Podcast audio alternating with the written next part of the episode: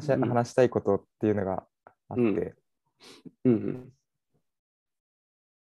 うん、ホモサピエンス全史マジエグいわっていう出たあれすごいわ。読んでないんだけどまだちゃんと、うん、21レッスンから読んでるけど、あれね、なんかまあ要約は見たんだよ。あ、そうだ、言ってたね。そうそう。あれ、やばいねって。なんか、あれやべえよ、マジ。うん。みんな読むべきだなって。うん、教養だよ、あれ。うん、教養だよね。うん、まあ、要はあれさ、まあ、ホモサピエンスがどうやってこう、ホモサピエンス全史って最初の2冊はさ、ホモサピエンスがどうやって、反映してきたかみたいな、話だと思うんだけど、まあ、虚構ストーリーを作ることができて、それを共有することができるから、まあ、大きいコミュニティを作れるみたいな、ね。そうだね。なんか信じるものを共有できる。まあ、国家とか貨幣とか宗教とか、信じるものが一緒だったら同じようなそのつながりができて行動を起こせるじゃんっていう力があるから反映できたみたいな話だよね。それがさすごいなって。まずやっぱそれを知ることで結構世の中の見え方変わるなって思った。なるほどね。さっきの話でもそうだけど、まあ、どういう人と仕事をするかみたいな、どういう人を雇うか、もうめちゃくちゃプログラミングできる超優秀な人だけど、自分が思い描くストーリー、信じるものが別だったら、そいつ多分俺のために自分のために頑張ってはくれないなって思うじゃん。全然能力ないやつでも俺と信じてる未来が一緒だったら多分そいつはなんかこう給料とかじゃなくて共有してる信じるもののために汗水垂らして本気で頑張ってくれると思うんだよ。っていうやっぱ人は何に動くかっていうことを知れたことが面白かった。まず、最初の2冊。いや、本当そうだよね。なんだろう。なんか行動経済学とかさ、なんか心理学とかさ、なんかいろいろあるけどさ、結局なんか、そのホモ・サピエンスとは何かのすごい本質的なところの本だから、なんかこう全てのなんか世の中のその流れというか動きというかをこうそれに理由を持って理解できるというか、そういうことなんだみたいな。ホモ・サピエンスだもんねみたいな。そうまさしくそれをだから俺いつも言うんだよ。ホモ・サピエンスだからねって。そうだよね。って言うとなんかマジキモいんだけどって言われるんだけどそうだけどホモ族のねサピエンスっていう俺たち人類っていうけど他にも実はいて、でもまあじゃあなんでホモサピエンスが生き残ってきたかとかこれだけ反映したのかとかまあそういったところも最初の部分も面白いしまあでもだんだんやっぱりその言葉が出てきてとかっていう、そこら辺がやっぱちょっと俺もね結構前だったから全然詳しく覚えてなくて忘れちゃった部分かなり多いけどあれで聞いてたもんね、車の中でそうだからねあれはでも本当になんであれ読んだかっていうとホリエモンが書いた本読んでたらその中にサピエンス全史は教養だって書いてあって、あそうなんだと思って読んでみたんだよね。確かなんか多動力かな、ホリエモンの。なんか、本読んで、そう、それで読んだんだけど、だから結構やっぱそういう、なんて言うんだろうね、そのインフルエンサーの人たちとか、もう多分もうみんな読んでんだよね、あれ。うん、そうだよね。あれは読んだ方がいいよね。長いけど、めちゃくちゃ。うん、あ、面白い。なんだっけ、ホワイから始めようっていうさ、話って。うん、あ、見た。あ、見たよ。したっけ、俺。軽くしてた気がする。でも、ちゃんとはしてないような気がする。あれ配信の中でしたっけ？いや、配信の中では多分ね。普通に最初に会った時とかに話したのかな。うん、確かね。なんか配信の中でもちょっと触れたけど、うん。あれもそうでさ、怖いから始めようって。そうだね。そうだよね。アップルがなんであんな革新を起こせたかみたいな。うん、リーダーの思考法は、こうホワイをしっかり考えることが大事だし、ホワイを伝えることが大事だっていう話なんだけど、ホワイって何かっていうと、やっぱこうストーリーなんだよね。虚構、信じるもの。そうだね。アップルがさ、この iPhone めちゃくちゃいいですよっつって、こんな綺麗でデザイン良くてコンパクトで使い勝手良くて買ってくださいって言ったわけじゃなくて、なんであんな革命が起きたかって言ったら、そのアップルが信じるものに対して人がついてきたからなんだけど、スティーブ・ジョブズがどういうプレゼンをしたかっていうと、私たちが信じているものは、世界を変えることを信じています。私たちが信じているものは信じてるし、じゃあ私たちが何だったっけ？なんかこのこのスマートフォンっていう。iPhone っていうものが世界を変えると信じてるみたいな感じ。そう、そんな感じだから。はい。私たちがこう作るものが世界を変えると、信じています。それは美しくデザインされていてコンパクトです。それが iPhone ですっていう、伝え方をした。だからなぜそれをやっているかっていうことから伝えることが大事で、こんな素晴らしいものがありますよじゃなくて、僕たちが信じているものはこれで、そのためにこれを作ったっていうやり方をしたから革新を起こせたっていうのとリンクしてるんだけど、やっぱ虚構ストーリーに人はついてきて動かされるっていう、それもすごい納得だなって思った。そうだよね。で、特にやっぱり最近の俺たちの一個下からかな、1995年生まれ以降のジェネレーション Z っていう人たち。ああ、見たよ。あの人たちって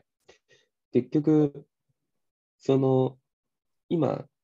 どういうものに影響されるかって、結局その価値観とか考え方っていうところに対して自分が共感できるかどうかなんだよね。で、俺たちも、俺たち以上にそうなんだろうなって思うようにしてて、俺たちもまださ、Y の中でもさ、かなり先進的というか、勉強してるからね、本読んだりしてるから。俺らってどこにいんの？ Z の最先端？Y の一番下。俺たちは一番、ジェネレーション Y の最後のジェネレーション Y。だから Z と、ほぼ Z か Y かぐらいのところ。だよね。94年までがジェネレーション Y なんだって。だから、なるほどね。だから、ノブは、どっ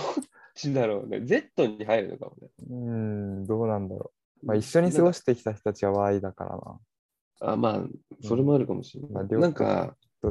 トライオだけど、結局、やっぱ、自分たちは何を信じてるかっていうところ、逆に言わなかったら言わなかったで、あの会社たちは怪しいとか信頼できないとかっていう判断されちゃう。で、最近の特にその若者たちのジェネレーション Y の価値観っていうのが結局環境配慮とか、人種差別反対とか、なんかやっぱりそういうなんて言うんだろ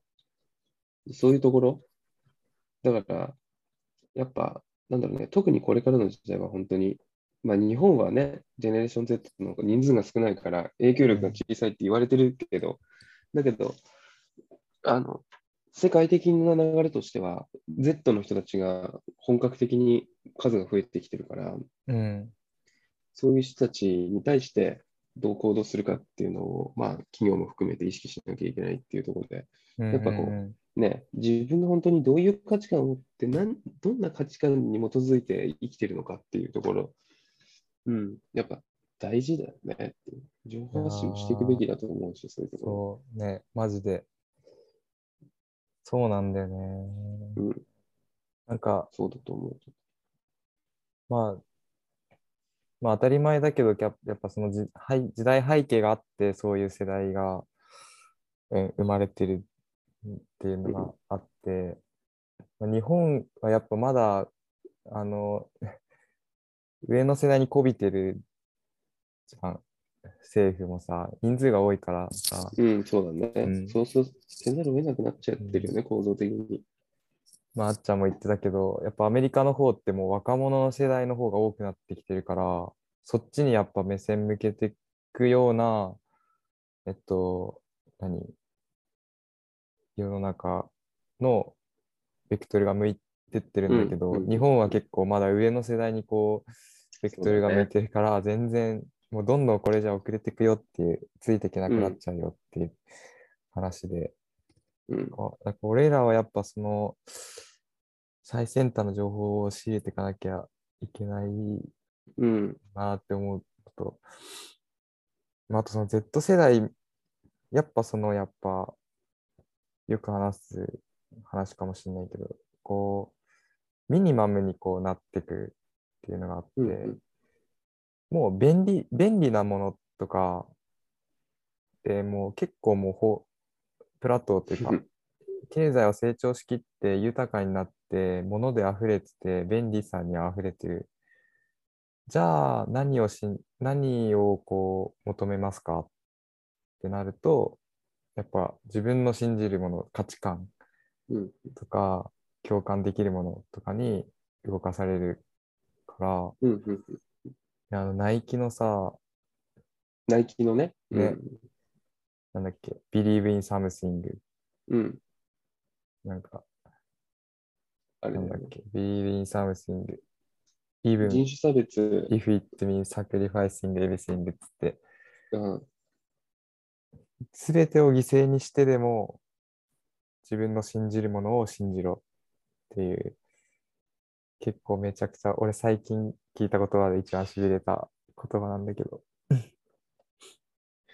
なるほどね。めっちゃいい言葉だね。あれは、ナイキが表明した理念。人種差別に対して、声を上げた人の、人に対して、広告に使ったっていう、なんかめちゃくちゃ炎上したけど、でもその理念、価値観を表明したことがじゃないけど、その価値観が Z 世代にめちゃくちゃ響いて、すごい支持されたっていう。なんか、それ聞いてさ、なんか、そういうことだったのかなと思ったのがさ、なんか、大坂なおみさんがさ、なんか、あれ、フランスだっけな、全仏オープンだか、全豪オープンだかのを、なんか、その、やっぱ、選手に対して、その最後の、なんていうの、いろいろこう質問したりするじゃん、終わった後、それがなんかこう、選手フレンドリーじゃないみたいな。で、それに対して私は棄権するみたいな試合を。って言ったら、なんかすごいバッシング食らったんだけど、でも確かあの時、真っ先に、いや、私たちは大坂なおみをなんか応援するみたいな言ったのが確かナイキだったんだよな、確かあの時、ね、でナイキすげえなと思った記憶があって、うん、なんかそういう本当になんだろう、なんかやっぱ、うん、日本って割とそういう企業って少ないと思うんだよね。まあそれは多分社会の、うん、まあそのジェネレーション Z の人たちの人数が少ないから、うんうん、で特にそういうの表明しちゃうと逆にさ上の人たち的にはさ、いやなんか良くないじゃん受けがあんまり、うん、ね。だからちょっとね炎上するよね。うん。まあ炎上別にいいんだけど、日本の場合はその人数が多いから、うん、多分こう押しつぶされちゃう。そうそうそう。会社としてあんまりメリットにならない。うん、だけど世界としては逆だから。うん。すげえ難しい立場にはいるとは思う、正直。そうだよね。もっとなんか世界に目を向けていかないと、うん、ダメだな。でプラスやっぱその国内をこうグローバルに近づけていかないといけないってことを考えると、うん、やっぱ移民政策とかも考え直さないと、移民で入ってくる人たちが仕事を奪うとかっていう人いるけど、いや、それはない。それはそのアメリカとかですら、そのメキシコからなんかこう移民で入ってくる人たちがアメリカ人の仕事を奪うとかっていうけど、結局その奪わない、実際は、うん。普通に足りてないところにちょうど移民の人たちが入って、で、既存の人たちは仕事を奪われない。ちょっと具体的な内容を忘れちゃったんだけど、うんうんうん、で結構本に書いてあるから、で日本特にやっぱり理屈が上がってないからそういう感覚もないし、うん、純潔とかなんそういう意識ちょっと高いから変に、うんうんうん、だけど、うん、でもそういう人たちの力を使わないとなかなかやっぱ復活ってこう人口と経済ってやっぱね、うん、結びついてるって言われてるから、うん、人口減ってるところでなおかつ税金が上がってるところにさ未来はないみたいなさって言われるからさ、うん、でそこが変わらないともう世界と違うことやんなきゃいけなくなっちゃうからどうしても、うん、そこの部分なんとか変えていかなきゃだなと思ったね、うんうん、いやー面白いね。だからいや結構でも俺的にはなんだろう、なんか可能性というか感覚的な話だけど日本の未来はもう明るいなって思ってて、うんうんうん、なんかそんなような本もあって別にそれを読んだわけじゃないけど、まあ、なぜかっていうと日本って今超最先端なんだよ。高齢化して、うん、そういうことそう悪い意味でね、そういう意味でね悪い意味で最先端。確かに日本って今一番高齢化してて経済これから落ちてく一方の世界の最先端にいる日本って今世界から注目されててみんな日本どうすんだろうみたいな、うん、高齢化どんどんしてってるけどみたいな、まあ太平洋戦争が終わったタイミングって俺らにとって目指すべきだったのはアメリカだったんだよ、うん、欧米の文化、うん、まあやっぱそうやってやってきたじゃん今まで欧米の文化取り入れて大量生産対象消費みたいな、うん、でもその前は明治維新の時は目指すべき文化って西洋にあって教育とか医療とかやっぱり日本って目指すべき姿が先にあったんだけど、うんうん、今どうですかって言うと世界に目指すべき国ってないんだよね、うんうんうん、最初の話に戻るけどなぜかっていうと日本が今最先端にいるから、うんうんうん、だから日本がこれから世界のリーダーとして革命を起こしていくって思ってる。で、その世代が俺ら、うんうんうん、Y 俺らは多分 Y の一番最後、うん、Z の一番最初にいるかもしれないけど、そこから下の世代が多分革命を日本に起こしていくんだろうと、うん、俺は未来は明るいなって思ってる。っていうかそうあるべきだと。そうだね、確かに。その考え方を俺初めて聞いたわ。でも確かにそうだよね、面白いよね。そういう意味で世界の最先端だから、うん、逆にこれでうまくいけばさ、他の国も必ずこうなるわけじゃん、いつか。そうそうそう。そういう時にビジネスチャンスっていうのもすごいあるし、逆にこう日本参考にもしてくれると思うし、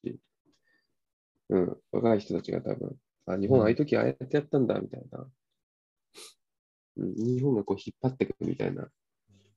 こともできるかもね、確かに経験者として。そうね。確かにね。あ、まあ、これでも、うん、